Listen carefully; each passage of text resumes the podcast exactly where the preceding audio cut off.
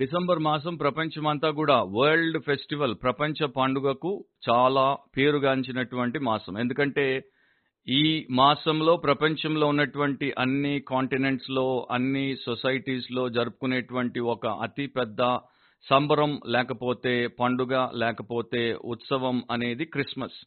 నా దీంట్లో మనకి ఎన్నో విషయాలు కనపడతాయి. విందు కనపడుతుంది వినోదం కనపడుతుంది ఉద్రేకం కనపడుతుంది. అండ్ విపరీతమైనటువంటి విశృంఖలత కనబడుతుంది అవివేకపు చేష్టలు కనపడతాయి. వాటితో పాటు కొంత విశ్వాసం వాక్యానుసారమైనటువంటి పరిశుద్ధులు కూడా మనకు కనపడతారు. నానా రకాలైనటువంటి మనుషులు వారికి ఉన్నటువంటి అవగాహన వారికి ఉన్నటువంటి అనుభవం వారికి ఉన్నటువంటి బ్యాక్గ్రౌండ్ని బట్టి క్రిస్మస్ని ప్రపంచం అంతటా జరుపుతారు. దేవుడు మెచ్చేటట్టు జరిపేటువంటి వారు బహు కొద్ది మంది వారికి ఇష్టం వచ్చినట్టు జరుపుకునేటువంటి వారు చాలా ఎక్కువ మంది. నా క్రిస్మస్ని విశ్వాసులు అవిశ్వాసులు ఇద్దరు కూడా జరుపుకునేటువంటి దినాల్లో మనం ఉన్నాం. నా క్రిస్మస్ యొక్క బ్యాక్గ్రౌండ్ గురించి మనం ఆలోచిస్తే దాంట్లో మనకి చాలా స్పష్టంగా తెలియపడేటువంటి విషయాలు తక్కువ అస్పష్టత ఎక్కువ. దీని మీద జరిగేటువంటి డిబేట్లు అన్ని ఇన్ని కావు. ప్రతి డిసెంబర్ రాగానే ఇక దీని వ్యతిరేకత అనేది విస్తృత స్థాయిలో మనకి సోషల్ మీడియాలో టెలివిజన్లో ఇంటర్నెట్లో ప్రింట్ అండ్ ఎలక్ట్రానిక్ మీడియాలో బయటపడుతుంది. దీన్ని సమర్థించేటువంటి వారు కూడా చాలా ఎక్కువే ఉన్నారు తక్కువేమీ లేదు. కాకపోతే దీని చుట్టూ ఉన్నటువంటి కాంట్రవర్సీ కూడా చిన్నది కాదు. దానికి కూడా కారణం ఉంది. క్రిస్మస్ అని ఎక్స్మస్ అని యాడ్వెంట్ అని హాలిడే అని రకరకాలుగా పిలువబడేటువంటి ఇది చాలా మందికి ఒక వాడుకతో కూడుకున్నటువంటి వేడుకగానే ఉంది కానీ దీని ద్వారా నిజముగా దేవుడు వారికి ఏమి చేశాడు? వారు దేవుడి కొరకు ఏ రకంగా జీవించగలరు అనేది అర్థం కానటువంటి పరిస్థితుల్లోనే ఉండిపోతున్నారు. సో కొంతకాలంగా కొంతమంది మన సబ్స్క్రైబర్స్ వ్యూవర్స్ మా చర్చ్లో ఉన్నటువంటి మెంబర్స్ కూడా క్రిస్మస్ గురించి ఒక ఎపిసోడ్ చేయమని అడిగారు. దాంట్లో నిజంగా వాక్యానుసారమైనటువంటి అంశం ఉందా? లేకపోతే అంటే క్రిస్మస్ బిబ్లికలా క్రిస్మస్ అన్బిబ్లికలా క్రిస్మస్ క్రిస్టియనా లేకపోతే పేగనా వాక్యానుసారమా లేక క్రైస్తవ్యానికి సంబంధించిందా అన్య మతానికి సంబంధించిందా అని వారు అడిగారు కనుక నేను ప్రార్థించాను క్లుప్తంగా దీన్ని చేసే ప్రయత్నం చేస్తున్నాను. గూగుల్లో దీనికి ఫర్ అండ్ అగెయిన్స్ట్ మీరు సెర్చ్ చేసుకుంటూ పోతే డెబ్బై ఏళ్ళు మీరు బతికినా కూడా వాటంతటిని చదవడానికి మీకు నాకు సమయం సరిపోదు. కనుక అంత పెద్ద కష్టము అవసరం మనకి లేదు. వాక్యము నుండి దేవుడిచ్చినటువంటి వివేకముతో దీని గురించి ఒక అవగాహన కల్పించుకుని తర్వాత మనం స్వంత నిర్ణయం చేసుకుంటే బేష్. బిబ్లికలీ స్పీకింగ్ వాక్యానుసారంగా మాట్లాడితే అనే క్రిస్టియన్ పాడ్కాస్ట్కి లోకరక్షకుడు ప్రభు అయిన యేసుక్రీస్తు పేరట మీకు అందరికీ స్వాగతం. మనము దేవుడి వాక్యం నుండి జీవానికి భక్తికి కావలసినటువంటి ప్రతి అంశమును నేర్చుకొనుటయే ఈ పాడ్కాస్ట్ యొక్క ఉద్దేశం. ఈరోజు మన ఎపిసోడ్లో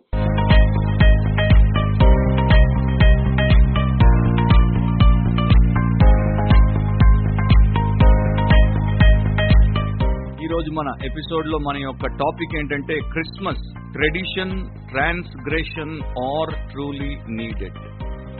Christmas ఆచారమా అపచారమా లేక నిజముగా అవసరమా? అది మన అంశం. దాన్ని చాలా క్లుప్తంగా పెట్టేందుకు ప్రయత్నం చేస్తాను మొదటిది ట్రెడిషన్ ఆచారము. చాలా మంది క్రిస్మస్ని ఎందుకు వ్యతిరేకిస్తారు ఎందుకు అభ్యంతరం చెప్తారు అంటే వారు అనేటువంటి ఒక మూల విషయం. It is a product of human tradition ఇది మానవుల యొక్క ఆచారం. లేక మనుష్య పారంపర్యానికి సంబంధించినటువంటి అంశం. ఇది not a product of scripture దేవుడి యొక్క వాక్యంలో ఉన్నటువంటి ఉత్పత్తి లేక విషయము కాదు.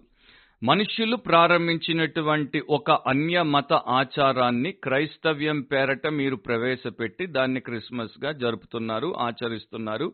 అది మనము చేయకూడదు. నిజమైనటువంటి క్రైస్తవ విశ్వాసులు చేయకూడదు అన్నది వారి యొక్క ఆర్గ్యుమెంట్ లేకపోతే వారి యొక్క వాదన. వారు చెప్పేటువంటి దాంట్లో సగము సత్యమైతే ఉంది పూర్తి సత్యము అని అనలేము కానీ సగము సత్యమైతే ఉంది. ఎందుకంటే క్రిస్మస్ యొక్క మూలాలు ఆరిజిన్స్ మనకు స్పష్టంగా తెలియవు ఎవరికి కూడా స్పష్టంగా తెలియవు. కాకపోతే చూచాయగా దాని గురించి మనకు సంఘ చరిత్రలో ఇవ్వబడినటువంటి చరిత్రకారులు లేక సంఘ పితరులు ఇచ్చినటువంటి రాతల్లో ఉన్నటువంటి అంశములను బట్టి మనం తెలుసుకోగలుగుతున్నాం. అండ్ ఇది ఒక మనుష్య ఆచారములో ఒక అన్యమత ఆచారం. నిజం చెప్పాలంటే ఒక అన్యమతమే కాదు నానా రకాలైనటువంటి అన్యమత ఆచారాలతో ముడిపెట్టబడింది. దాంట్లో నుండి వచ్చింది క్రిస్మస్ అనేది బైబిల్లో ఎక్కడా కూడా మనకు కనబడదు. క్రిస్మస్ని మరి అపోస్తలు గాని లేక ఆది క్రైస్తవులు కానీ జరిపినట్లు అంటే యేసుక్రీస్తు జనన దినాన్ని జరిపినట్లు వేడుకగా ఉత్సవంగా వారు చేసుకున్నట్టు మనం చేయాలన్నట్టు ఎక్కడా మనకు దాని యొక్క అంశములు కనబడవు. ఇది తరువాత కాలంలో ఎన్నో వందల సంవత్సరాల తర్వాత క్రిస్టియానిటీలో క్రైస్తవ్యంలో ఒక భాగముగా వచ్చి కలిసింది. కనుక దాన్ని మనము చేయనవసరం లేదు అని వారు క్రైస్తవ మరి ఆలోచన చొప్పున క్రిస్మస్ని వ్యతిరేకిస్తున్నాం అనుకునేవారు పలికేటువంటి వాదం. నా దీంట్లో కూడా జస్ట్ కొన్ని విషయాలు. నేను the Christian book of records Mark Water రచించినటువంటి ఆ పుస్తకంలో నుండి మీకు చెప్తున్నాను. అన్ని కూడా చెప్పట్లేదు కొన్నే చెప్తున్నాను. ఆయన రాసినటువంటి మొదటి విషయం ఏంటంటే unknown date of the birth of Jesus యేసు జన్మ తారీఖు లేక దినము డేట్ మనకి తెలియదు ఆయన ఏ దినాన్న జన్మించాడో ఎవరికి తెలియదు కాకపోతే ఆయన ఏ సంవత్సరాన జన్మించాడో సువార్తలను చదివితే మనము చూచాయగా తెలుసుకోవచ్చు. సువార్తల్లో హేరోద్ ద గ్రేట్ ఆయన యొక్క పాలన చివర్లో ప్రభు పుట్టినట్లు రాయబడింది కనుక హేరోద్ ద గ్రేట్ ఫోర్ బీసీలో అంటే క్రీస్తు పూర్వం నాలుగవ సంవత్సరంలో చనిపోయాడు. దాన్ని బట్టి ఏసు క్రీస్తు జననము క్రీస్తు పూర్వము ఐదు లేక ఆరు లేక ఏడవ సంవత్సరంలో జరిగి ఉండాలి. సంవత్సరం చెప్పగలం గాని దినం తారీఖు చెప్పలేం అని అక్కడ రాయబడింది. తర్వాత ఫోర్త్ సెంచురీలో ఎంపరర్ కాన్స్టెంటైన్ ఆయన క్రిస్టియానిటీని క్రైస్తవ్యాన్ని అంగీకరించిన తర్వాత బెత్లహేమ్ ఎరుషులేంలో ఉన్నటువంటి బెత్లహేమ్కి వచ్చి అక్కడ చర్చ్ ఆఫ్ నేటివిటీని కన్స్ట్రక్ట్ చేశాడు కట్టించాడు. కట్టించి ఆయన అఫీషియల్గా అధికారికంగా రోమన్ హాలిడేగా బర్త్ ఆఫ్ క్రైస్ట్ని జరపాలి క్రీస్తు జననం జరపాలి అని ప్రకటించాడు. ఇక అదే సమయంలో బిషప్ ఆఫ్ రోమ్ రోమ్లో ఉన్నటువంటి బిషప్ డిసెంబర్ ట్వంటీ ఫిఫ్త్న యేసుక్రీస్తు యొక్క జన్మదినాన్ని జరపాలి అని నిర్ధారించి అందరికీ శాసనం ఇచ్చాడు. ఇక దాని తర్వాత అట్లా ప్రారంభమైంది. ఫోర్త్ సెంచరీలో క్రిస్మస్ అనేది ప్రారంభమైంది అని ఒక వర్గం స్కాలర్స్ యొక్క అభిప్రాయం. అదే మార్క్ వాటర్స్ కూడా దీంట్లో రాశారు.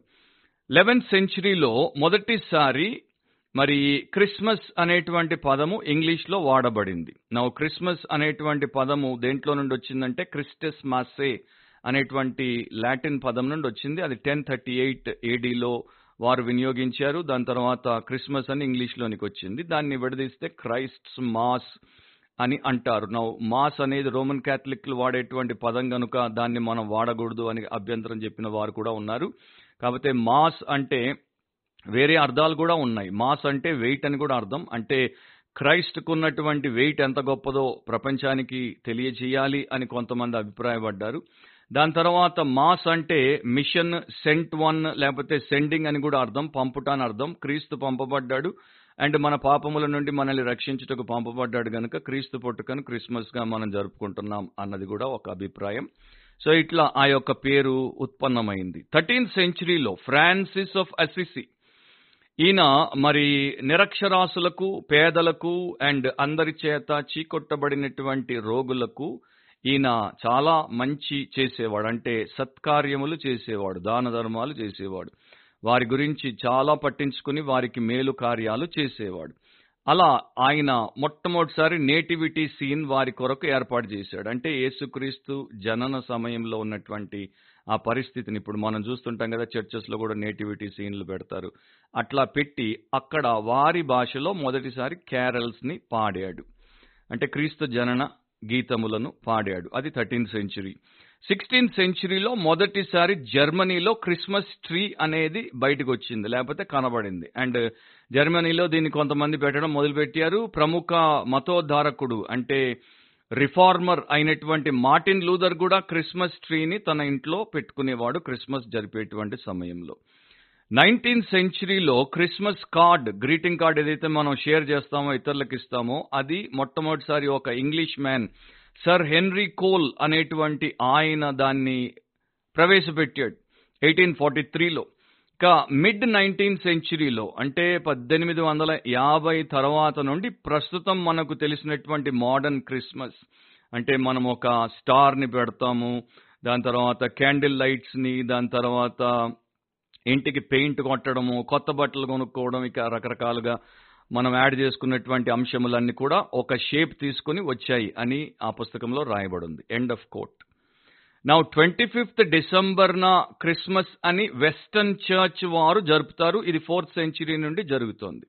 కాకపోతే చర్చ్లో కూడా క్రిస్టియానిటీలో కూడా ఎన్నో భాగాలు ఉన్నాయి వెస్టర్న్ చర్చ్తో పాటు ఈస్టర్న్ ఆర్థడాక్స్ చర్చ్ ఇంకొకటి ఉంది.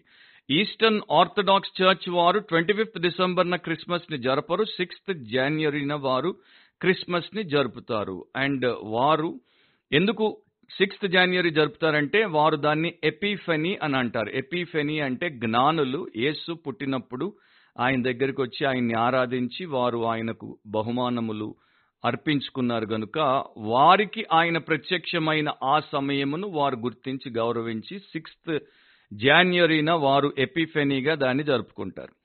నా క్రిస్మస్ విషయంలో ట్వంటీ ఫిఫ్త్ డిసెంబర్ ఆయన పుట్టలేదు అని స్కాలర్స్ యొక్క అభిప్రాయం.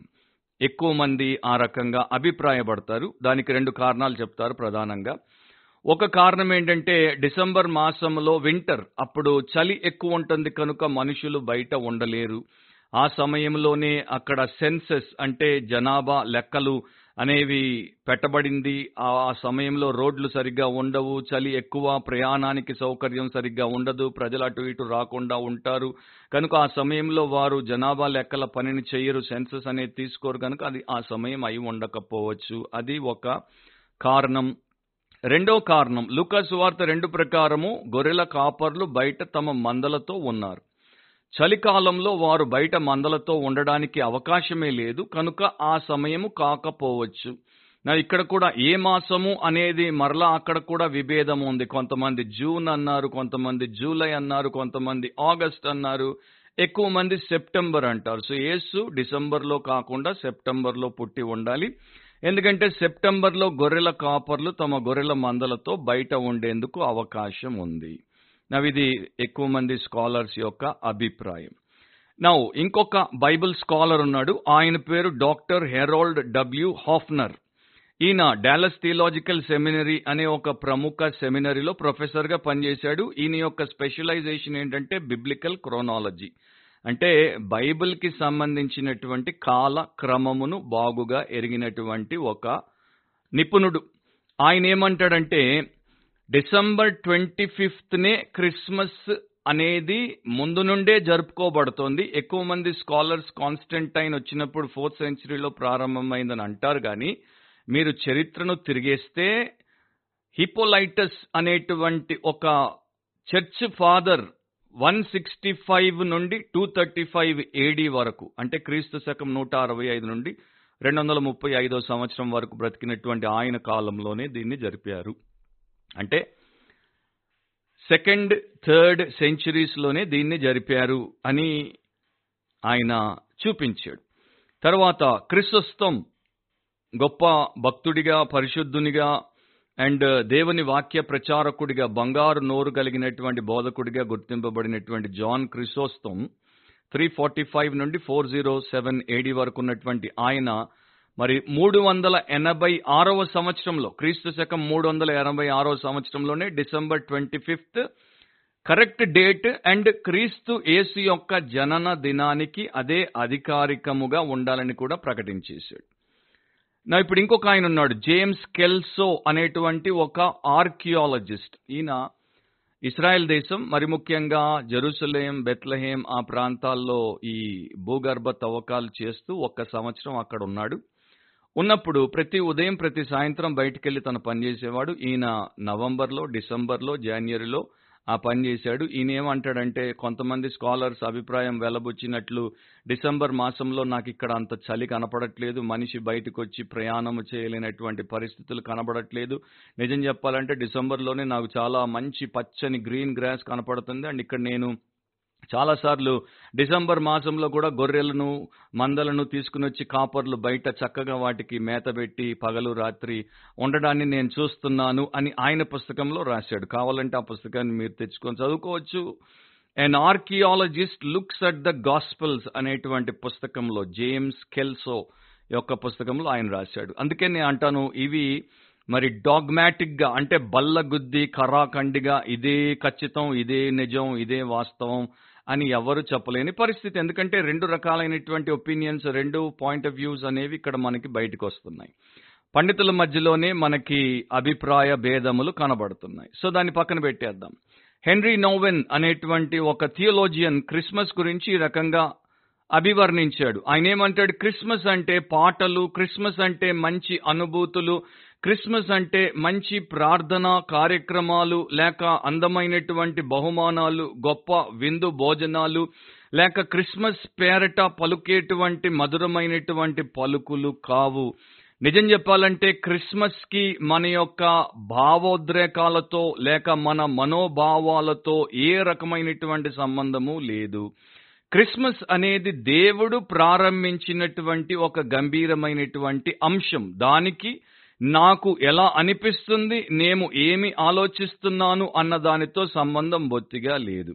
క్రిస్మస్ అనేది లోకమును రక్షించుటకు దేవుడు చేసినటువంటి ఒక ఘన కార్యం. అది నాకు సంబంధమే లేనిది. అంటే ఆయన నన్ను రక్షించుటకు లోకాన్ని రక్షించుటకు చేసినటువంటి ఘన కార్యము అని ఆయన ఆ అని చెప్పడం జరిగింది. సో ట్రెడిషన్ అంటే చాలా ట్రెడిషన్ ఉంది ఆచారం ఉంది కానీ దాంట్లో ట్రూత్ కూడా ఉంది. సత్యము ఉంది అనేది దీన్ని బట్టి మనం తెలుసుకోవచ్చు. సో ఆచారమును మనం చేయాల్సిన అవసరం లేదు. కాకపోతే సత్యాన్ని మనము ఆచరించుట మనకు ఆశీర్వాదకరం. రెండవది ట్రాన్స్గ్రెషన్. ట్రాన్స్గ్రెషన్ అంటే అపరాధము లేకపోతే అపచారము. నౌ యాంటీ క్రిస్మస్ గ్రూప్ అంటే క్రైస్తవ వ్యతిరేక గుంపు. వారు దాంట్లో మంచి వాళ్ళు ఉన్నారు భక్తులు ఉన్నారు అండ్ మనకన్నా యోగ్యులు ఉన్నారు. అది వారి యొక్క ఉద్దేశం వారి యొక్క ఆలోచన వారి యొక్క అభిప్రాయం. అది వారి ఇష్టం అనుకోండి. సో వీరు క్రిస్మస్ మీద దాడి చేస్తారు. వీరి దాడి ఏంటంటే క్రిస్మస్ ఇస్ పేగన్ క్రైస్తవ మతానికి సంబంధం లేని అన్య మతానికి సంబంధించినటువంటి ఒక దురాచారమే క్రిస్మస్. నా వార్ ఆన్ క్రిస్మస్ అంటే క్రిస్మస్ మీద యుద్ధం అనేది ఇప్పుడు కొత్తగా ఏమీ మొదలవ్వలేదు. ఎప్పటి నుండో మొదలైంది. కొన్ని వందల సంవత్సరాల క్రితం కూడా దీన్ని ఇంగ్లాండ్లో అమెరికాలో ఆపు చేసినటువంటి ఒక సమయము సందర్భం కూడా ఉంది. ఎందుకంటే ఆ సమయంలో క్రిస్మస్ అంటే బాగా తిని తాగి తననాలాడి తూలి అండ్ జూదమాడి వ్యభిచరించి దౌర్జన్యం చేసి రోడ్లెక్కి చాలా హీనమైనటువంటి అసహ్యకరమైనటువంటి పనులు చేసినటువంటి దుర్మార్గులు కూడా ఉన్నారు గనుక ఒక సుడిగుండంలాగా ఈ యొక్క క్రిస్మస్ తయారైపోయింది దీంట్లో అందరూ కొట్టుకుపోతున్నారు అనేటువంటి పరిణామాలు చూసి దాన్ని కొంతకాలం నిషేధించారు. చరిత్ర మనకు చెప్పేది ఏంటంటే సిక్స్టీన్ ఫార్టీ ఫోర్లో ఇంగ్లీష్ పార్లమెంట్ వారు క్రిస్మస్ని ఇల్లీగల్గా ప్రకటించారు. అసలు క్రిస్మస్ అనేది జరిపితే అది చట్టరీత్యా నేరం అని చెప్పారు. కొంతకాలం అసలు ఎవడు క్రిస్మసే చేయలేదు. ప్యూరిటన్ భక్తులు వారేం చేశారంటే క్రిస్మస్ని వారు కూడా బ్యాన్ చేశారు. ఎందుకు బ్యాన్ చేశారు? December twenty fifth correct day కాదు అన్నందుకు కాదు. లేకపోతే పేగన్ కనెక్షన్స్ ఉన్నాయి. అన్య మతానికి సంబంధించినటువంటి ఆచారాలతో క్రిస్మస్ ముడి పెట్టబడి ఉంది అన్నందుకు కాదు. ఎందుకంటే క్రిస్మస్ పేరట మనిషి పాపము నుండి రక్షించబడుటకు యేసు పుట్టాడు అన్నటువంటి ఆ యొక్క విషయాన్ని వాడుకొని వాడు ఇంకా ఎక్కువగా పాపంలో పేట్రేగిపోతున్నాడు దీన్ని అంతమొందించాలి అని చెప్పి ఆపేశారు. ఎందుకంటే మనందరికీ తెలుసు క్రిస్మస్ టైంలో ఏం చేస్తాం? మనము ఓవర్ షాపింగ్ చేస్తాం. అంటే మామూలుగా చేసేదానికన్నా ఎక్కువగా షాపింగ్ చేస్తాం. మామూలుగా ఖర్చు పెట్టేదానికన్నా ఎక్కువగా ఖర్చు పెడతాం. Over spending. అండ్ మామూలుగా తినేదానికన్నా ఓవర్ ఈటింగ్ ఎక్కువగా తినేస్తాం. ఆ రోజున మనము లేక ఆ సమయంలో ఆ వారం ఆ మాసం మనము విపరీత స్థాయికి చేరిపోతాం. అండ్ ఈ పండుగను వారు యూరోప్లో చేసినప్పుడు ఒక కార్నివల్గా చేసేవారు. అంటే రోడ్ల వెంబడి ప్రదర్శనలు ఇచ్చుకుంటూ పోయేటువంటి ఒక వేడుక ఉత్సవము సంబరముగా చేసేవారు. దాంట్లో రోడ్ల మీద వీధుల్లో వారు డాన్సులు ఆడేవారు పాటలు పాడేవారు కేకలేసేవారు నాటకాలు వేసేవారు అండ్ కొందరైతే జంతువుల్లాగా వేషాలు వేసుకునేవారు. ఇంటింటికి పోయేవారు. వారి ఇళ్ళ ముందు నిలబడి వారిని డబ్బు అడిగేవారు లేకపోతే తినడానికి ఏదన్నా పెట్టమని అడిగేవారు. మంచిగా వీరికి నచ్చింది ఇస్తే వారికి శుభాకాంక్షలు చెప్పిపోయేవారు వీరికి నచ్చింది ఇవ్వకపోతే వారి మీదికి మరి తిట్లతో దాడికి కొన్నిసార్లు పిడిగుద్దులతో కూడా దాడులకు దిగారు. పన్నెండు దినాలు ఈ రకంగా వారు చేసేవారు. అధికంగా తినేవారు అధికంగా తాగేవారు అధికంగా జూదమాడేవారు వ్యభిచరించేవారు. కనుక దీన్ని ప్యూరిటన్ భక్తులు ఇది చెడిపోయింది దీని వల్ల సమాజానికి క్షేమం లేదు అని ఆపేశారు. సో కొంతకాలం అయితే క్రిస్మస్ ఎవరూ చేయలేదు. ట్వంటీ ఫిఫ్త్ డిసెంబర్ ఇంగ్లాండ్లో అమెరికాలో అసలు సెలవు దినమే కాదు. అందరూ పనులకెళ్ళిపోయేవారు అన్ని దుకాణాలు తెరిచి ఉండేవి అందరికీ బళ్ళు ఉండేవి అన్నీ ఉండేవి. అండ్ అమెరికా దేశంలో అయితే ఒకనొక సమయంలో ట్వంటీ ఫిఫ్త్ డిసెంబర్ క్రిస్మస్ రోజున ఎవడైనా ఉద్యోగి సెలవు పెడితే ఆ కాలంలోనే ట్వంటీ ఫైవ్ డాలర్స్ ఫైన్ వేసేవారు. చాలా ఎక్కువ మొత్తం అది. సో అలాంటి చరిత్ర ఉంది దీనికి. మళ్ళా ఎట్లా ఇప్పుడు వచ్చేసింది బాబు దాంట్లో నుండి నిషేధం నుండి అని మీరు అనుకుంటే మన చుట్టూ ఉన్నటువంటి వ్యాపారస్తులే దీనికి కారణం. క్రిస్మస్ని కమర్షియలైజ్ చేశారు. దీన్ని మరొక్కసారి జనాల్లోనికి ప్రవేశపెడితే జనాల ద్వారా మనకు విపరీతమైన లాభం. ఎందుకంటే క్రిస్మస్ మంత్లో బిలియన్స్ ఆఫ్ డాలర్ సేల్స్ జరుగుతాయి. ప్రపంచవ్యాప్తంగా జరుగుతాయి. ఎంతో మంది వ్యాపారస్తులు బలిసిపోతారు. ఎంతో మంది అవిశ్వాసులు విశ్వాసులు అలిసిపోతారు అండ్ ఆవిరైపోతారు. దాని గురించి చెప్పాల్సిన అవసరం లేదు. బాస్టన్లో ఉన్నటువంటి ఒక ప్యూరిటన్ ఇంక్రీస్ మ్యాథర్ ఆయన పేరు. ఆయన ఏమంటాడో వినండి. క్రిస్మస్ని జరుపుకునేటువంటి వారు దాన్ని ఒక పండుగగా ఎలా జరుపుతున్నారంటే యేసుక్రీస్తు పేరుకే అగౌరవం అప్రతిష్టత తెచ్చేటట్టు జరుపుతున్నారు. కనుక దాన్ని మనం జరపకూడదు. దాని తర్వాత హిస్టోరియన్ స్టీఫన్ నిస్సెన్ బామ్ ఆయన ఒక పుస్తకం రాశాడు ద బ్యాటిల్ ఫర్ క్రిస్మస్ అని. క్రిస్మస్ కొరకు యుద్ధము అని. దాంట్లో ఆయన ఏమంటాడంటే ఆ రోజున అక్కడ ఉన్నటువంటి ఆ యొక్క క్రిస్మస్ వేడుక దాంట్లో ఉన్నటువంటి పరిస్థితులు వారు చేసేటువంటి పనులను మీరు చూస్తే ఇప్పుడున్న వారు ఒకవేళ చూసి ఉంటే వారు అసహించుకునేవారు అండ్ వారు దానిని బట్టి చాలా బాధకు గురయ్యేవారు. సో ఇలాంటి బ్యాడ్ హిస్టరీ ఉంది కనుక దాన్ని ఆపు చేయాల్సి వచ్చింది అనేది కూడా చరిత్ర మనకు చెప్తోంది. నా ఇప్పుడు క్రిస్మస్ ట్వంటీ ఫిఫ్త్ డిసెంబర్ ఇంకొక వివాదం ఏంటంటే అది ఫెస్టివల్ ఆఫ్ సాటర్నాలియా. సాటర్నాలియా అంటే గాడ్ ఆఫ్ సేటన్. సేటన్ అంటే S A T A N కాదు ఎస్ఏటియుఆర్ఎన్ సేటన్. అది మరి గాడ్ ఆఫ్ అగ్రికల్చర్ అంటే వ్యవసాయానికి దేవత లేకపోతే ఇంకో రకంగా చెప్పాలంటే గాడ్ ఆఫ్ టైం కాలానికి దేవత అంటారు. ఆ దేవతకు సంబంధించిన పండుగ దాన్ని మనము క్రిస్మస్ పేరట జరుపుతున్నాం జరపకూడదు అంటారు మరికొంతమంది దాన్ని ద ఫెస్టివల్ ఆఫ్ మిత్ర అంటారు. మిత్ర అంటే సూర్యుడు. సూర్యుడి జన్మదినం దాన్ని మనం ఎందుకు చేస్తున్నాం అని కొంతమంది. కాకపోతే రకరకాలుగా అన్నారు అండ్ చాలా ఓల్డ్ టెస్టమెంట్ వచనాలు తీసి మనకు చూపిస్తారు. వారి యొక్క వాదనను సమర్థించుకోవడానికి పాత నిబంధన వచనాలు చూపిస్తారు. బట్ రియల్ ఎక్సిజీసిస్ చేస్తే అంటే వాక్యమును నిజముగా సరిగా విభజించి మనము చూస్తే వారు చెప్పేదానికి వాక్యము వారికి సమర్థన ఇవ్వట్లేదు సపోర్ట్ చేయట్లేదు. నేను ఒక ఎగ్జాంపుల్ చెప్తాను ఎందుకంటే అంత సమయము తీసుకొని అవసరం లేదని అనిపించింది గనుక.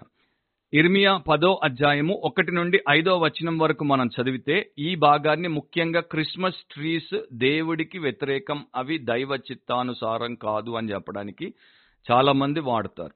సో అక్కడ ఏం రాయబడిందో వినండి దాని తర్వాత నేను రెండు మూడు మాటలు చెప్తాను. ఇస్రాయేల్ వంశస్థులారా యహోవా మిమ్మును గూర్చి సెలవిచ్చిన మాట వినుడి. యహోవా సెలవిచ్చినదేమనగా అన్య జనముల ఆచారముల నభ్యసింపకుడి. ఆకాశమందు అగపడు చిహ్నములకు జనములు భయపడును అయితే మీరు వాటికి భయపడకుడి. జనముల ఆచారములు వ్యర్థములు. అడవిలోనొకడు చెట్టు నరుకున్నట్లు అది నరకబడును. అది పనివాడు గొడ్డలితో చేసిన పని. వెండి బంగారముల చేత పనివారు. దానిని అలంకరింతురు అది కదలకయుండునట్లు మేకులు పెట్టి సుత్తెలతో బిగగొట్టి దాని నిలుపుదురు. అవి తాటి చెట్టు వలె తిన్నగా ఉన్నవి అవి పలుకవు నడువనేరవు కనుక వాటిని మోయవలసి వచ్చెను. వాటికి భయపడకుడి అవి హాని చేయ నేరవు. మేలు చేయుట వాటి వలన కాదు. సో ఈ ఇర్మియా పదో అధ్యాయంలో మనం చదివినటువంటి ఐదు వచనాల్లో ఉన్నటువంటి సారాన్ని భాగాన్ని తీసుకొని క్రిస్మస్ ట్రీకి దాన్ని ఆపాదిస్తారు. ఇదిగో క్రిస్మస్ ట్రీ గురించి దేవుడు వాక్యంలో ఎప్పుడో ఖండించాడు అని చెప్తారు. కానీ మీరు నింపాదిగా ఇర్మియా గ్రంథం పదో అధ్యాయం ఒకటి నుండి పదహారు చదువుకుంటే క్రిస్మస్ ట్రీ క్రిస్మస్ పండుగ గురించి అక్కడ ప్రస్తావనే లేదు. అక్కడ దేవుడికి అన్య విగ్రహాలకు ఉన్నటువంటి వివాదం ఇస్రాయేల్ ప్రజలు జీవం కలిగినటువంటి నిజమైన ఏకైక దేవుడి సంబంధులుగా బ్రతకాలి తప్ప ఆయన ఆరాధించాలి తప్ప ఎట్టి పరిస్థితుల్లో వారు అన్య దేవతలను లేక విగ్రహములను దేవతలుగా చేసుకుని ఆరాధించకూడదు. అది దేవుడు వారికి చేసినటువంటి ఉపదేశం ఆదేశం లేకపోతే వారికి ఇవ్వబడినటువంటి సందేశం. రెండు మూడు విషయాలు ఇక్కడ నేను మీ దృష్టికి తీసుకుని వస్తాను. ఒకటి అన్య జనముల ఆచారముల నభ్యసింపకుడి. అంటే వారి చుట్టూ ఉన్నటువంటి అన్యజనులు విగ్రహారాధన చేస్తున్నారు విగ్రహాలకు బలులు అర్పిస్తున్నారు ఆ పని మీరు చెయ్యకూడదు అని ఇస్రాయేల్ జనాంగానికి దేవుడు చెప్తున్నాడు. నా ఇప్పుడు క్రైస్తవులు ఎవరైనా సరే క్రిస్మస్ టైంలో విగ్రహాన్ని పెట్టుకుని ఆరాధిస్తే అది పాపమే. ఆ విగ్రహానికి వారు వంగి మొక్కితే అది నేరమే. కానీ మనకి ఎక్కడ కూడా క్రిస్మస్లో వారు ఒక క్రిస్మస్ ట్రీని పెట్టుకున్నా కూడా దానికి సాష్టాంగపడి మొక్కుతున్నట్టు లేకపోతే దాని ఎదుటపడి వారు దాన్ని ఆరాధిస్తున్నట్టు మనకు కనిపించదు. సో అట్లా చేయుట నేరమే. అట్లా చేయకపోతే అది నేరం ఎట్లా అవుతుంది? తర్వాత ఆకాశమందు అగపడు చిహ్నములకు జనములు భయపడును అయితే మీరు వాటికి భయపడకుడి.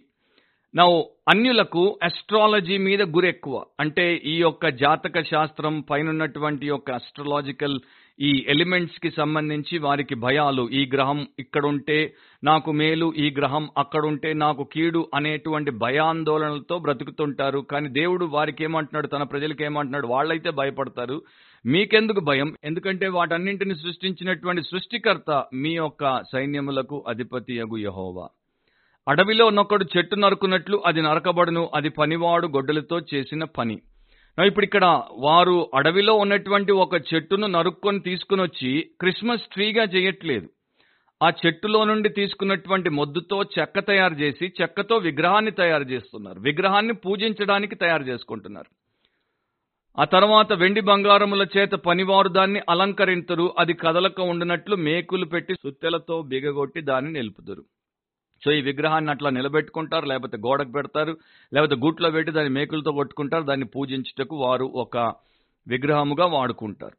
సో ఇది విగ్రహములను సూచిస్తుంది తప్ప క్రిస్మస్ ట్రీని సూచించట్లేదు.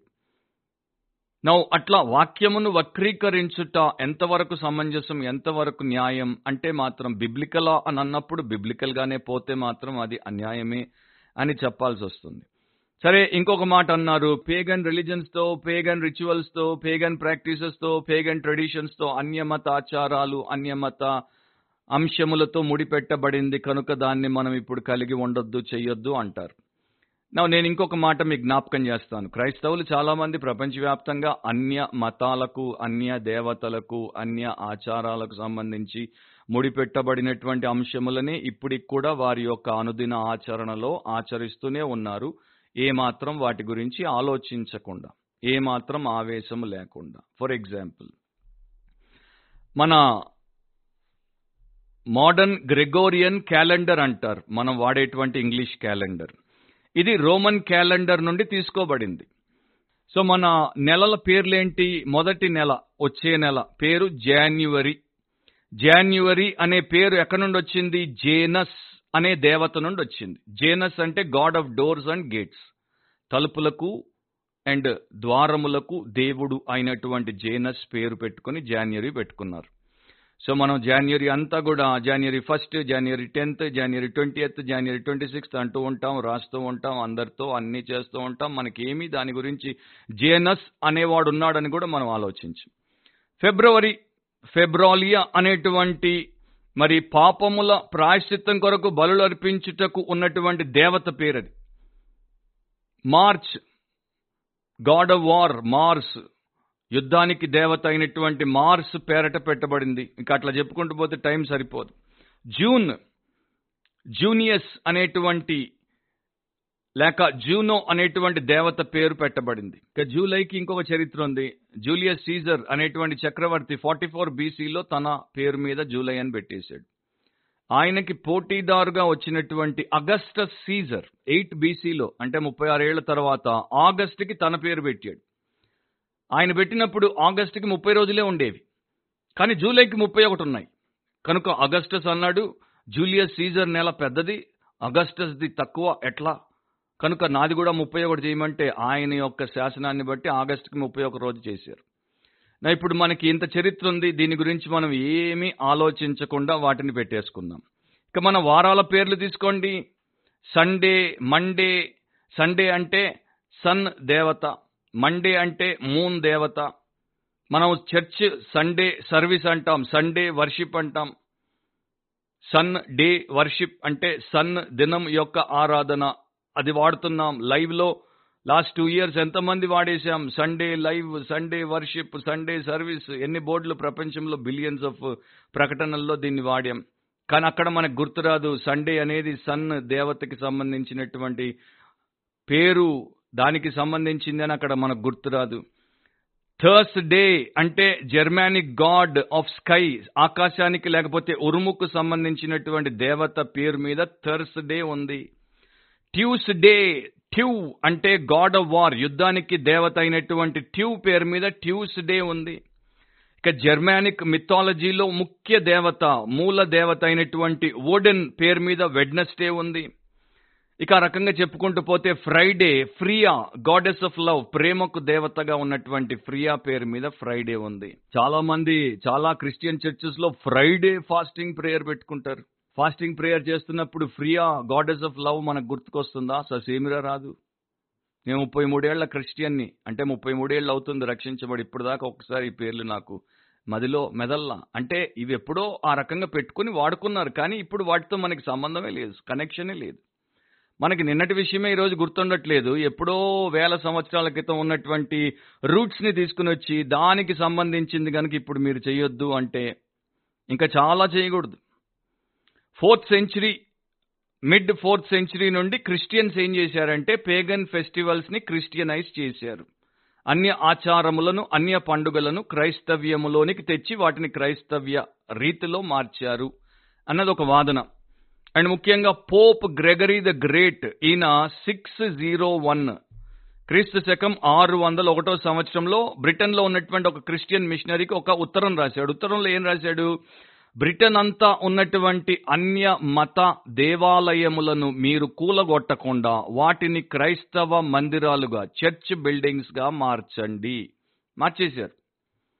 ఇప్పటికి కూడా మీరు పోతే ఎన్నో దేశాల్లో ప్రపంచంలో టెంపుల్స్ని మార్చేసి రెనోవేట్ చేసి రీమోడల్ చేసి చర్చ్ బిల్డింగ్స్ చేశారు. మాస్కులను మస్జిద్లను మార్చి రీమోడల్ చేసి చర్చ్ బిల్డింగులు చేశారు. అఫ్ కోర్స్ వైస్ వర్స కూడా అయింది. ఇప్పుడు చర్చ్ బిల్డింగ్లను టెంపుల్స్గా చర్చ్ బిల్డింగ్లను మాస్కులుగా చేసినటువంటి పరిస్థితులు కూడా దేశంలో ఉంటాయి. అండ్ ఇప్పుడు మనకి చర్చ్ బిల్డింగ్ ప్రతి చర్చికి లేదు గనుక మనము ఎక్కడెక్కడికో పోయి వాడుకుంటున్నాం. హోటల్ బ్యాంక్వెట్ హాల్లో ఎన్నో ఆరాధనలు ఆదివారం వారం అంతా జరుగుతుంటాయి.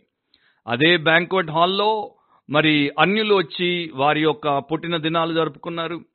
వారి పెళ్ళిళ్ళు జరుపుకుంటారు వారి యొక్క మరి పూజలు చేసుకుంటారు. ఎక్కడైతే ఆ పూజారి ఆ యొక్క పూజ చేశాడో అదే ప్లాట్ఫామ్ మీద పాస్టర్ గారు సండే సర్వీస్ జరిపిస్తారు. హాంకాంగ్లో నేను నా భార్య ఉన్నప్పుడు ఒక సినిమా థియేటర్ని ఆ సంఘం వారు కొనుక్కొని ఆ థియేటర్ని చర్చ్ బిల్డింగ్గా మార్చారు. హైదరాబాద్లో కూడా నాకు తెలిసి రెండు చర్చ్ బిల్డింగ్లు థియేటర్ని మారిస్తే వారు ఏర్పాటు చేసుకున్నారు. ఇప్పటికి కూడా ఉన్నాయి. సో ప్రపంచం అంతటా ఇట్లా ఆ దాన్ని తీసుకొని మార్చుకోవడం దాన్ని దేవుడి ఎదుట పెట్టి దానికి తిరిగి మరి పరిశుద్ధపరుచుకొని ప్రతిష్ఠించుకోవడం అనేది మనకు సర్వసాధారణమే. ఇప్పుడు మన గురించే తీసుకుంటే మనం ఒకప్పుడు ఏసులో లేనప్పుడు పాపులం అన్యులం. కానీ యేసు మనల్ని రక్షించాడు రక్తంలో కడిగి పవిత్రపరిచాడు ఆత్మతో ముద్రించాడు వాక్యంతో పోషించి దైవ సంబంధులుగా చేశాడు. ఇప్పుడు మనం నూతన సృష్టిగా చేయబడ్డాం పాపులముగా కాక పరిశుద్ధులముగా ఎంచబడుతున్నాం. ఇప్పుడు మన సంగతి ఏంటి మరి?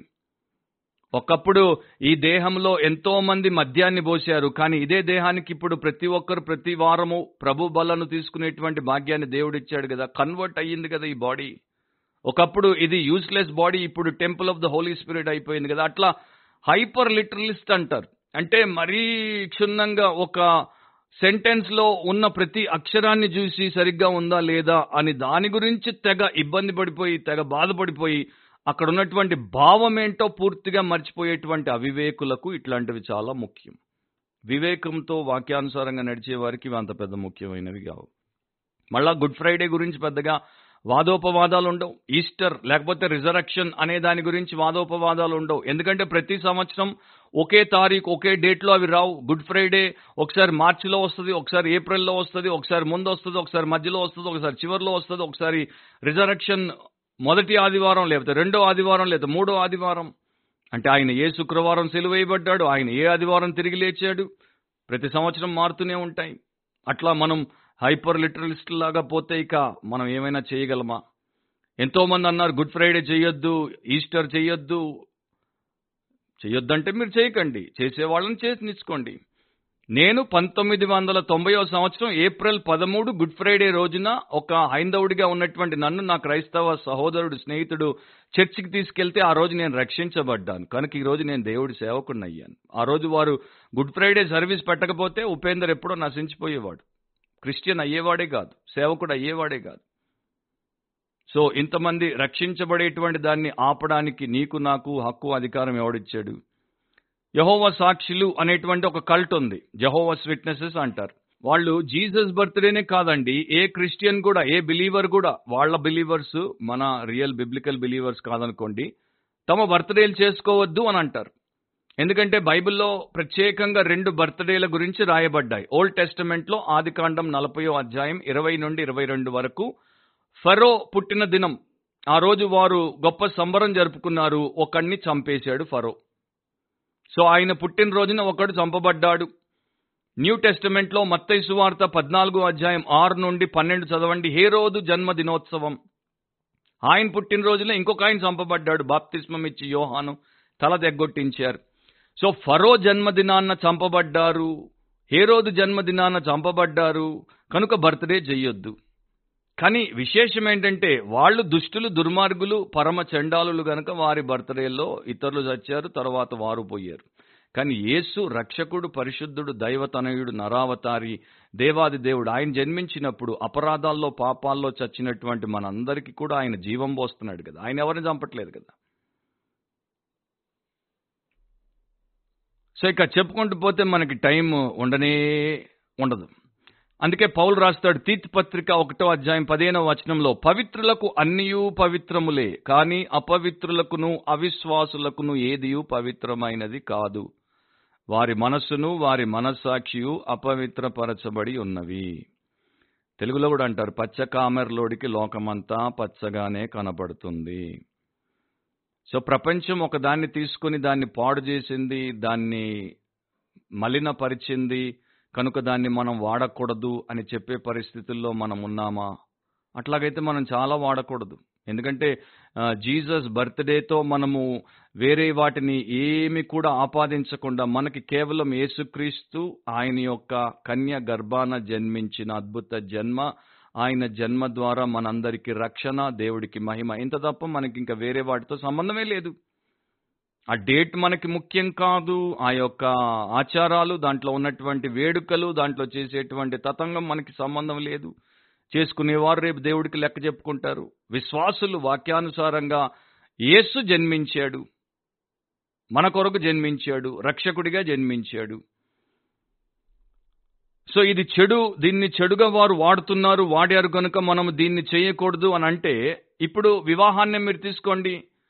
ఆడ ఆడ పెళ్ళి చేసుకుంటున్నారు మొగ మొగ పెళ్ళి చేసుకుంటున్నారు మనిషి జంతువుని పెళ్ళి చేసుకుంటున్నాడు అంటే they have distorted the sanctity of marriage వివాహము అనే పవిత్రమైనటువంటి బంధాన్ని వారు వక్రీకరించారు. అందుకని మనం పెళ్ళిళ్ళు చేసుకోకుండా ఉందామా?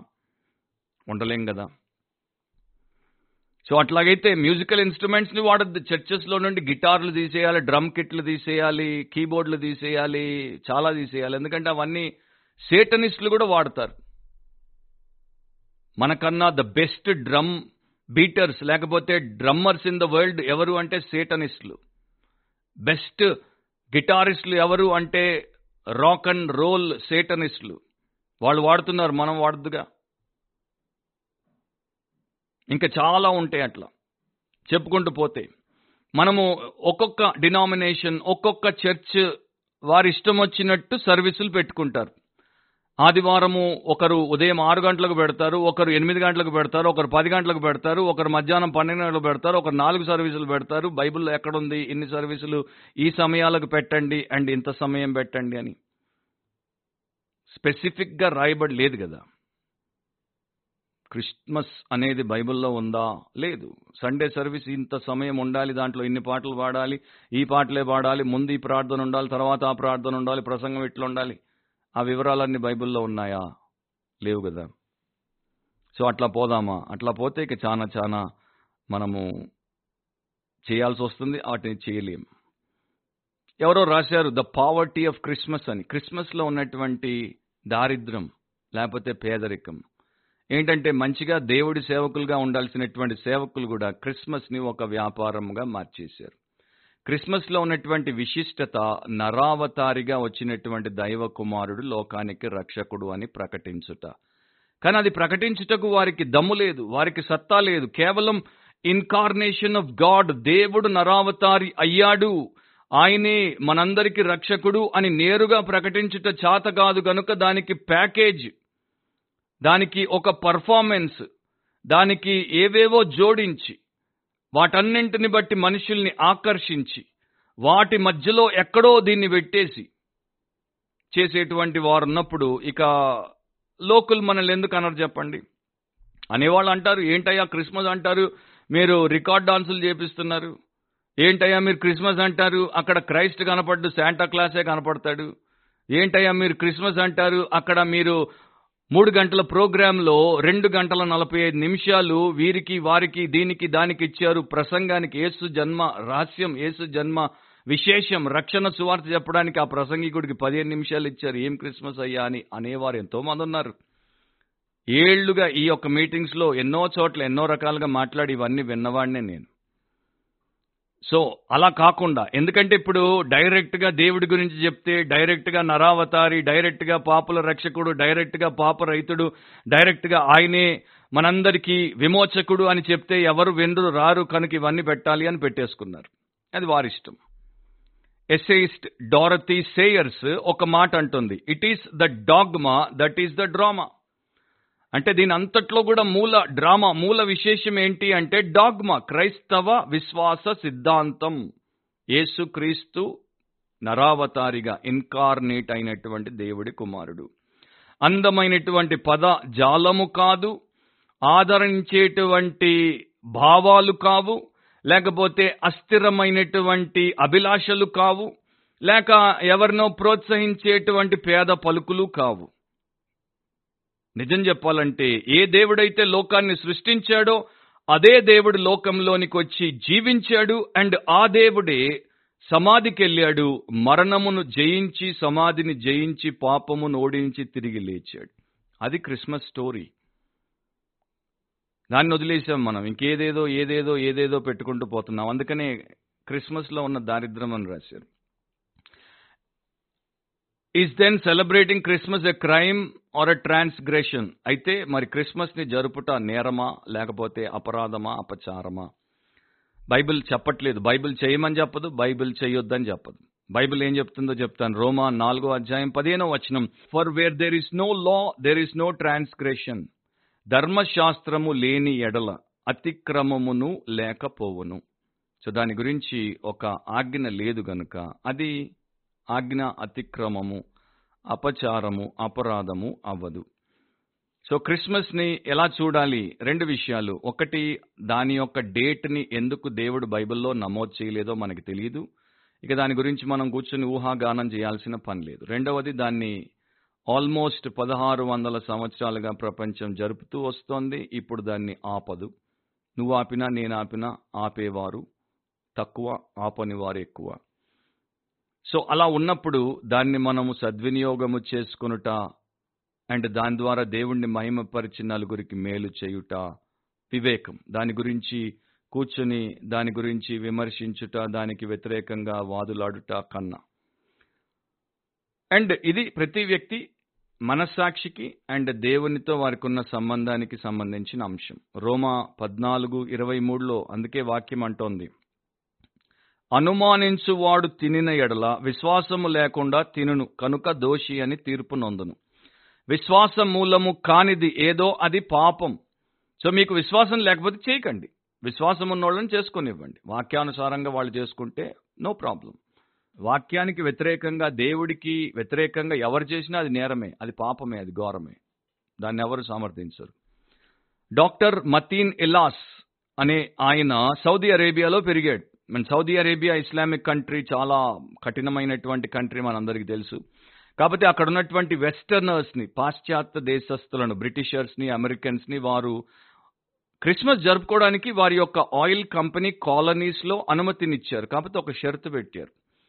దాంట్లో మీరు అది జరిపినప్పుడు క్రిస్టియన్గా అది కనిపించకూడదు. అంటే క్రైస్తవ్యానికి సంబంధించిందిగా కనిపించకూడదు. డెకరేషన్ కానీ లేకపోతే దాంట్లో మెసేజ్ కానీ క్రిస్టియన్గా కనిపించకూడదు. సో డాక్టర్ మతీన్కి ఆయన యవనం నుండి అక్కడే ఉన్నాడు గనుక వారి యొక్క క్రిస్మస్లు ఎట్లా ఉండేవంటే దాంట్లో రెయిన్ డేర్ ఉండేది స్టార్స్ ఉండేవి కలర్ఫుల్ లైట్స్ ఉండేవి స్లై బెల్స్ ఉండేవి పార్టీస్ ఉండేవి డెకరేటెడ్ ట్రీస్ ఉండేవి కేక్స్ ఉండేవి కుకీస్ ఉండేవి నానా రకాలు ఉండేవి కానీ క్రైస్ట్ ఉండేవాడు కాదు. ఎందుకంటే సౌదీ అరేబియా యొక్క ఆంక్ష. అట్లా కొన్ని సంవత్సరాలు అయిపోయిన తర్వాత అతనికి తెలిసి వచ్చింది క్రిస్మస్ అంటే ఇది కాదు. క్రిస్మస్ అంటే ప్రేమ. దేవుడు మనల్ని ప్రేమించి తన కుమారుణ్ణి మనకు అనుగ్రహించాడు. సో ఆయన తన యొక్క పుస్తకంలో ఏమని రాస్తాడు? Christmas is a dangerous time Christmas ప్రమాదకరమైన సమయం. ఎందుకంటే ప్రమాదం ఏంటంటే ప్రభువును బయట పెట్టేసి ప్రభువు లేకుండా అన్ని పెట్టేసుకుని దాంట్లో మనం కొట్టుకుపోవడం మునిగిపోవడం. అది ఇప్పుడు చాలా చోట్ల జరుగుతుంది ప్రపంచవ్యాప్తంగా. దాన్ని ఎవరైనా తప్పుపట్టాలి. దాన్ని మనం అందరం ఖండించాలి. ఎందుకంటే దానికి క్రిస్మస్కి సంబంధమే లేదు. క్రైస్టే లేడు దాంట్లో. క్రైస్ట్ యొక్క వెయిటే లేదు దాంట్లో. సో రియల్ క్రిస్మస్ని మనము ఎప్పుడు మర్చిపోతాం ఎప్పుడు వదిలిపెడతామంటే ఆ యొక్క ఉత్సవంలో పడిపోయినప్పుడు దాంట్లో విందులు చేసుకుంటూ దాంట్లో మనకు కావలసినట్టు మనం అన్ని చేసుకుంటూ ఉండిపోయినప్పుడు. డాక్టర్ మతీన్ ఏమంటాడు? దేవుడు చర్మమును తొడుక్కొని శరీరధారిగా మన మధ్యకొచ్చాడు. మనకు దేవుని యొక్క హృదయమును దేవుని యొక్క మనస్సును చూపించుటకు. కనుక మనము క్రిస్మస్లో ఉన్నటువంటి ప్రమాదాన్ని పసిగట్టకపోతే మనము దాన్ని కోల్పోతాం. అంటే యేసుక్రీస్తును దేవుణ్ణి తెలుసుకోవడం అనేది కోల్పోతాం. సో ఇప్పుడు నిజంగా మనం యేసుక్రీస్తులో ఉన్నటువంటి విశేషాన్ని క్రిస్మస్లో గుర్తిస్తే ఆయన నరావతారి అయినటువంటి దేవుడు అని గమనిస్తే మన జీవితాన్ని ఆయనకు అప్పగిస్తాం. ఆయన చిత్తానికి మనల్ని లోపరుచుకుంటాం.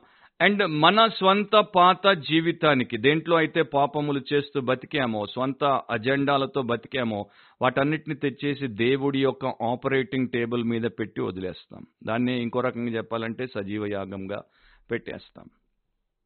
ఇక ఫైనల్ పాయింట్ మూడవది ట్రూలీ నీడెడ్ అవసరమా? నిజంగా అవసరమా ఇది? బైబిల్ నేను ఇంతకుముందు చెప్పినట్టు చేయమని చెప్పదు చేయొద్దని చెప్పదు. అది మీరు ప్రార్థనాపూర్వకంగా మీకున్నటువంటి వాక్య వివేకమును బట్టి తీసుకోవాల్సినటువంటి నిర్ణయం. కాకపోతే రోమా పద్నాలుగో అధ్యాయంలో ఒక గొప్ప పాఠాన్ని దేవుడు సత్యాన్ని నేర్పిస్తాడు. అది మనందరం తెలుసుకోవడం మంచిది. దీన్ని లా ఆఫ్ లిబర్టీ అంటారు. స్వతంత్రమునిచ్చు నియమం. లేకపోతే దేవుడు మనిషికి మనిషికి మధ్యలో ఉన్నటువంటి భిన్నాభిప్రాయాలను బట్టి ఎవరెవరికి ఎట్లాంటి స్వాతంత్రం ఇచ్చాడో దానికి సంబంధించిన సత్యం చదువుతాను వినండి.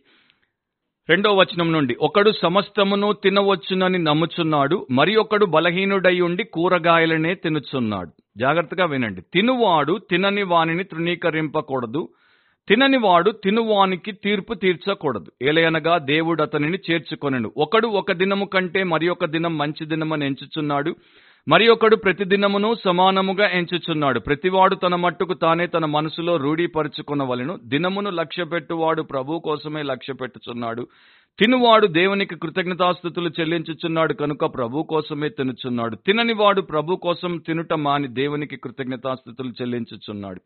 మనలో ఎవడునూ తన కోసమే బ్రతకడు ఎవడునూ తన కోసమే చనిపోడు. మనము బ్రతికినను ప్రభు కోసమే బ్రతుకుచున్నాం. చనిపోయినను ప్రభు కోసమే చనిపోవచ్చున్నాం కాబట్టి మనం బ్రతికినను చనిపోయినను ప్రభు వారమై ఉన్నాం. సో ఒక ఆయన మాంసం తింటున్నాడు ఒక ఆయన కూరగాయలు తింటున్నాడు. కనుక మాంసం తినేవాడు మాంసం తినొచ్చు కూరగాయలు తినేవాడు కూరగాయలు తినొచ్చు. కూరగాయలు తినేవాడు మాంసం తినేవాడిని తప్పుపట్టొద్దు మాంసం తినేవాడు కూరగాయలు తినేవాడిని తప్పుపట్టొద్దు. అట్లా దేవుడిద్దరిని అంగీకరించాడు కనుక మనము ఆ విషయాల్లో ఆ యొక్క లిబర్టీని దేవుడిచ్చాడు గనక తప్పు పట్టకూడదు.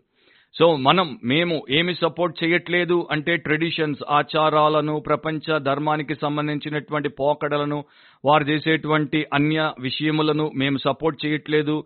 ఈ పండుగను పండుగగా చేసేటువంటి విషయాన్ని మేము సపోర్ట్ చేయట్లేదు. విస్తృతంగా దానికోసం ఖర్చు పెట్టడం తినడం తాగడం తోలడం ఇవన్నీ కూడా మేము ఖండిస్తున్నాం.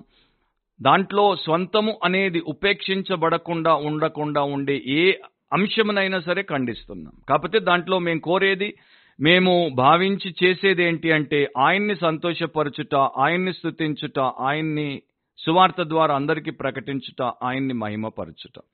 దూతలు ఏం పని చేశారో అదే పని మేము కూడా చేయదలిచాము. అందుకనే మేము క్రిస్మస్ని చేసినప్పుడు ఈ ఉద్దేశంతో ఈ భావంతోనే ఈ లక్ష్యంతోనే చేస్తాం. దూతలు ఏం చేశారు? లూకా రెండు పదమూడు పద్నాలుగు. వెంటనే పరలోక సైన్య సమూహము ఆ దూతతో కూడా నుండి సర్వోన్నతమైన స్థలములలో దేవునికి మహిమయు ఆయనకిష్టులైన మనుషులకు భూమి మీద సమాధానమును కలుగునుగాక అని దేవుని స్తోత్రము చేయుచుండెను. సో దూతలు యేసుక్రీస్తు యొక్క జన్మను గురించి ప్రకటించారు అండ్ దానిని బట్టి స్థుతించారు గొప్పగా దేవుడి అందు హర్షించి ఆయన్ని మహిమపరిచారు. స్పర్జన్ భక్తుడు కూడా ఈ రకముగా క్రిస్మస్ని చేసుకొనుటను సమర్థించాడు అలాగే చేసుకోవాలని ఆయన కూడా తన ప్రజలకి చాలా బలంగా చెప్పేవాడు.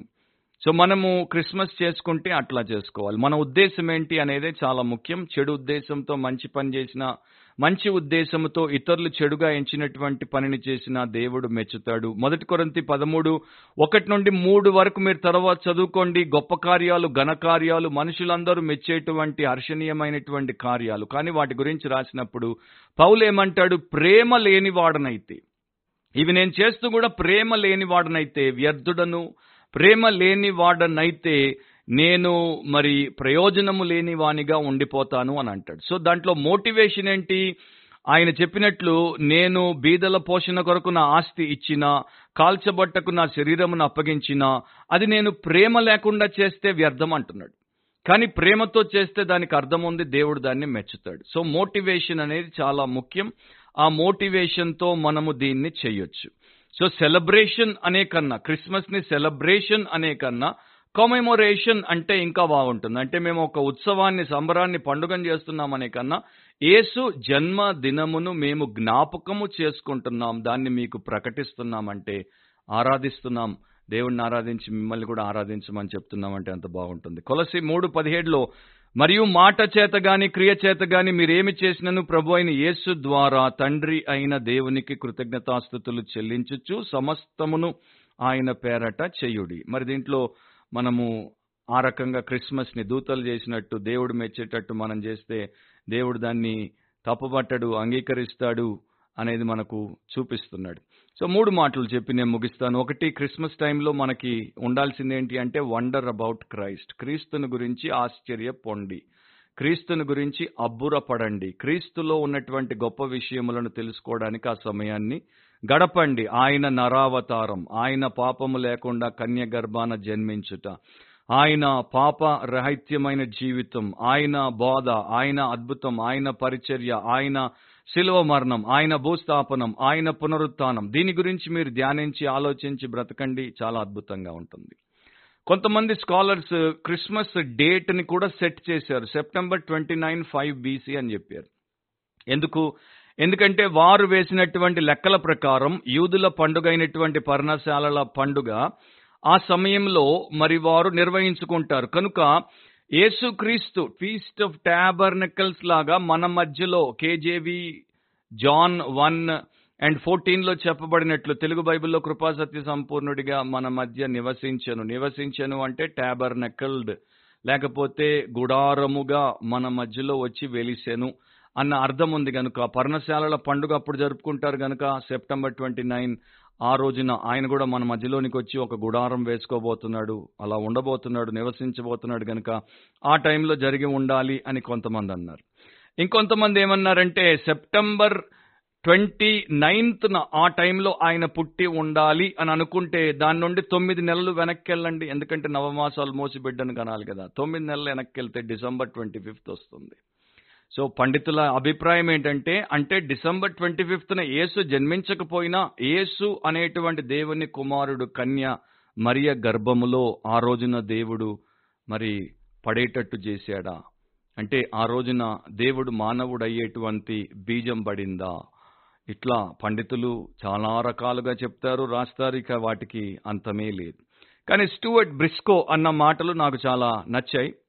ఆయన ఏమన్నాడంటే spirit of Christmas needs to be superseded by the spirit of Christ క్రిస్మస్లో ఉన్న ఆత్మను క్రీస్తు యొక్క ఆత్మ అధిగమించాలి. దాన్ని పూర్తిగా కప్పియాలి. క్రిస్మస్ కాదు మనకు కనబడాల్సింది.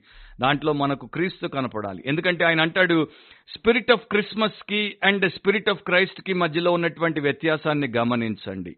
Spirit of Christmas is annual సంవత్సరానికి ఒక్కసారి వస్తుంది Christmas. Spirit of Christ is eternal క్రీస్తు ఆత్మ నిత్యమైనది. Spirit of Christmas is sentimental Christmas ఆత్మ మన మనోభావాలకు సంబంధించింది కానీ స్పిరిట్ ఆఫ్ క్రైస్ట్ ఈ సూపర్ న్యాచురల్ క్రీస్తు ఆత్మ అసాధారణమైనటువంటిది. Spirit of Christmas is a human product Christmas అనేది మానవులు ఉత్పత్తి చేసుకున్నటువంటి అంశము. కానీ spirit of Christ is a divine person క్రీస్తు యొక్క ఆత్మ దైవ ఆత్మ దేవుడు అయినటువంటి వ్యక్తి. ఎండ్ ఆఫ్ కోట్ సో రెండవది వర్షిప్ క్రైస్ట్ నౌ ఈ క్రీస్తును ఆశ్చర్యపోయి ఆయన్ని తెలుసుకున్న తర్వాత మనం ఆయన్ని ఆరాధించాలి. ఆయన్ని ఆరాధించాలి. సో క్రిస్మస్లో అన్నిటికన్నా ముఖ్యంగా ఒక విశ్వాసి వ్యక్తి చేయాల్సింది ఏంటంటే ఆ క్రీస్తును ఆరాధించాలి. జ్ఞానులు ఆయన్ని ఆరాధించి తమ శ్రేష్టమైనటువంటి ఈవులను అర్పించుకున్నారు. ప్రతి విశ్వాసి భక్తుడు పరిశుద్ధుడు కూడా ఆయన్ని ఆరాధించి ఆ రారాజుని ఆ ప్రభుల ప్రభుని ఆ భూపతులకు అధిపతిని మన సమాధానకర్తయగు ప్రభువుని మనము ఆరాధించాలి. ఇమానియల్ గాడ్ విత్ అస్ దేవుడు మనతో ఉన్నాడు అన్నది మనం ఎప్పుడు మరవకుండా ఆయన ఆరాధించాలి. ఇక మూడవది విట్నెస్ ఫర్ క్రైస్ట్ క్రీస్తుని గురించి సాక్ష్యము చెప్పండి. ఇంత మహిమాయుక్తుడైనటువంటి యేసుక్రీస్తు మనల్ని రక్షించినట్టు అందరిని రక్షించాలి. ఎందుకంటే ప్రజలందరికీ కలుగబోవు గొప్ప సువర్తమానమని దూతలు ప్రకటించారు. కనుక ఆ సువర్తమానాన్ని మనం అందరికీ సువార్త ద్వారా ప్రకటించాలి. దీన్ని ఎందుకు మనం చేస్తున్నామంటే అందరికీ సర్వలోకానికి వెళ్ళి సర్వ సృష్టికి సువార్తను ప్రకటించండి. సంవత్సరం అంతా ప్రకటిస్తాం. ప్రతిదినం మనకు క్రీస్తు మనలో జన్మించాడు జీవిస్తున్నాడు. ఆయన్ని ఆరాధిస్తాం. ఆయన ఎందు విశేషముగా ఆశ్చర్యపోతూ ఉంటాం. కాకపోతే ఆ సమయంలో మనము సువార్త ప్రకటించుటకు మార్గములు సరళమవుతాయి ద్వారములు తెరవబడతాయి. అన్యులు వినడానికి రావడానికి సిద్ధంగా ఉంటారు. మిగతా సమయంలో అట్లా వారు ఉండరు గనక. ఆ సమయాన్ని మనం వాడుకోవడం ఎంత ధన్యం? నేను ఇప్పటిదాకా అత్యధికముగా నాన్ క్రిస్టియన్ గ్యాదరింగ్స్లోనే క్రిస్మస్ మీటింగ్స్లో సందేశాలు ఇచ్చాను. సెంట్రల్ గవర్నమెంట్ ఆఫీసుల్లో స్టేట్ గవర్నమెంట్ ఆఫీసుల్లో మరి పెద్ద పెద్ద కంపెనీల్లో లేకపోతే ప్రైవేట్ ఇన్స్టిట్యూషన్స్ లేకపోతే కంపెనీస్ ఆర్గనైజేషన్స్లో బిజినెస్ ఎస్టాబ్లిష్మెంట్స్లో లేకపోతే స్కూల్స్లో కాలేజెస్లో ఎడ్యుకేషనల్ ఇన్స్టిట్యూషన్స్లో కాలనీస్లో లేక వేరు వేరు ప్లాట్ఫామ్స్లో ఎవరినైతే మరి అన్యులను వారు ముఖ్యంగా లక్ష్యముగా పెట్టుకొని వారికి ప్రేమ సువార్తను వినిపించాలని తీసుకుని వచ్చి వారికి యేసును గురించినటువంటి సువార్త వినిపిస్తారో అక్కడ దేవుడి వాక్యాన్ని చెప్పగలగడం ఎంత ధన్యత. ఆలోచించండి ఒక క్రిస్టియన్ ఒక పాస్టర్ ఏ టైంలో పోయి ఒక గవర్నమెంట్ ఆఫీస్లో క్రిస్టియన్ మీటింగ్ని కండక్ట్ చేయగలడు క్రిస్మస్ టైంలో తప్పితే? ఒక హాస్పిటల్లో క్రిస్మస్ టైంలో తప్పితే ఎప్పుడు చేయనిస్తారు? సో అట్లా మీరు ఆలోచిస్తే ఒక మెడికల్ కాలేజ్ ఒక ఇంజనీరింగ్ కాలేజ్లో మనం ఏ రకంగా పోయినా కూడా వారు మనల్ని అక్కడ కనీసం ప్రార్థన కూడా చేయనివ్వరు. కానీ క్రిస్మస్ మీటింగ్ రెండు మూడు గంటలు మనల్ని చేయనిస్తున్నారు అట్లా వారు ఓపెన్గా ఉన్నారు. లక్షల మంది రక్షించబడుతున్నారు. కోట్ల మంది వింటున్నారు. కనుక దాన్ని మనము సదుద్దేశంతో క్రీస్తును ప్రకటించటకే మా క్రిస్మస్ అనుకుంటే అంత బాగుంటుంది. చివర్లో ప్యాటీ వైట్ బుల్ అనే ఒక యువతి ఆమె ఆల్బక్వర్కి న్యూ మెక్సికోలో పదహారు సంవత్సరాలు కోమాలో ఉంది. కరెక్ట్గా క్రిస్మస్ రోజున ఆమె మేల్కొంది. మేల్కోవడం మేల్కోవడం అందరూ ఆశ్చర్యపోయేటట్టు లేచింది. అందరితో స్పష్టంగా మాట్లాడింది. వాష్రూమ్కి వెళ్ళింది సొంతగా స్నానం చేసింది సొంతగా బట్టలు వేసుకుంది వచ్చింది భోజనం పెట్టమంది తిన్నది. ఆశ్చర్యం అందరికీ ఫ్యామిలీకి డాక్టర్లకి వారికి తెలిసినటువంటి వారందరికీ. ఎందుకంటే పదహారు సంవత్సరాలు ఒక జీవోత్సవంలాగా అట్లా స్పృహలో లేకుండా కోమాలో ఉన్న మనిషి లేచింది.